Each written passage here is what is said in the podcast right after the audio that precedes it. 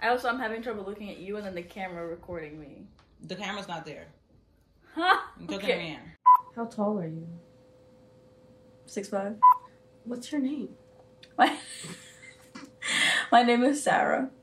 I'm not gonna say my whole government because y'all don't need that.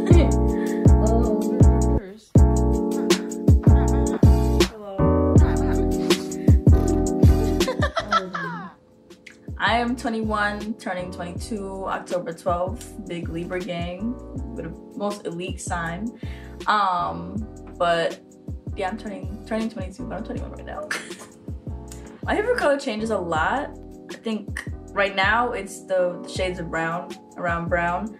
Um, before I really didn't like brown, and then it started coming into fashion and stuff like that. So I started like building my outfits around the color brown. How tall are you? Six five. Okay. um, I'm five three. Where are you right now in life? Right now, I'm a senior in college. Um, by the time this gets released, I'll hopefully have some acceptance to law school, and that is the direction I'm going in. I did international marketing in undergrad because I kind of wanted as a backup, um, something on the side I could do in in case law school doesn't work out, or on the side of law school. So um, that's the direction I'm heading in right now. God willing, we get there.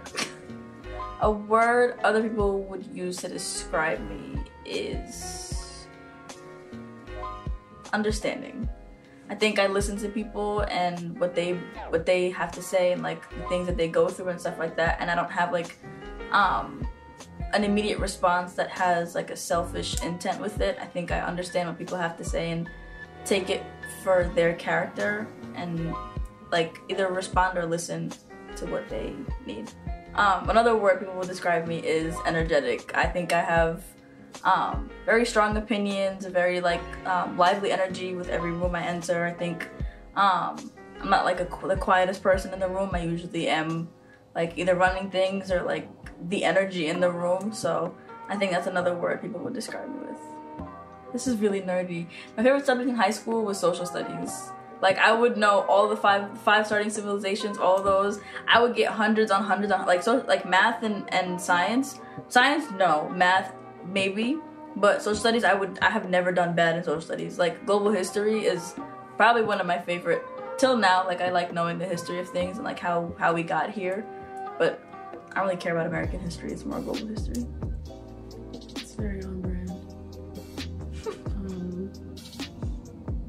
What's a short-term goal that you have? Um, I want to move out of my house. Shout out to my parents. I'm sorry.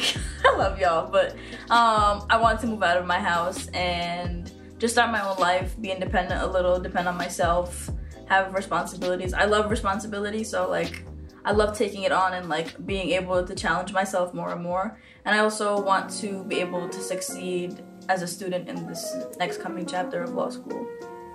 Um, why do you want to do a podcast? Um, to me, I enjoy having good conversation with good people, but I also like hearing new perspectives because it opens my mind up.